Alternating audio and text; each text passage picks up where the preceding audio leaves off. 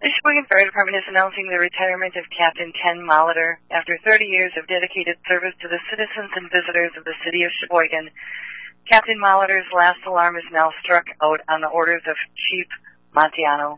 From the officers and members of the Sheboygan Fire Department, past and present, thank you, Ken, for your commitment and service to the city of Sheboygan.